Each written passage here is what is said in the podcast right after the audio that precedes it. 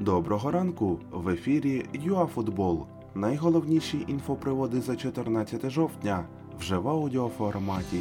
Ізоляція Роналду, Технар Наполі та камбек Вороніна до Москви. Поїхали! Почнемо з Ліги націй. Франція і Португалія здобули синхронні перемоги над Хорватією і Швецією.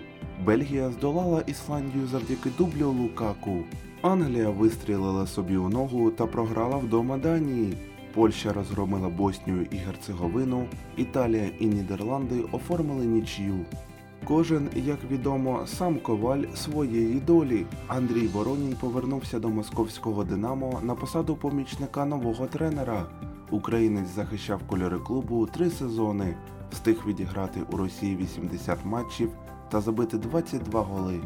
Роналду знаходиться у Турині на самоізоляції. Також ковід виявили у партнера португальця по Ювентусу Уестона Маккені. Усі гравці клубу обмежили контакти. Через тиждень італійці зустрінуться з Динамо. А клуби АПЛ не підтримали Ліверпуль та Манчестер Юнайтед. 18 клубів замість 20, відмова від Кубка Ліги та Суперкубка Англії, чесний поділ доходів від продажу прав на ТІВІ. Ні, в Англії шанують традиції.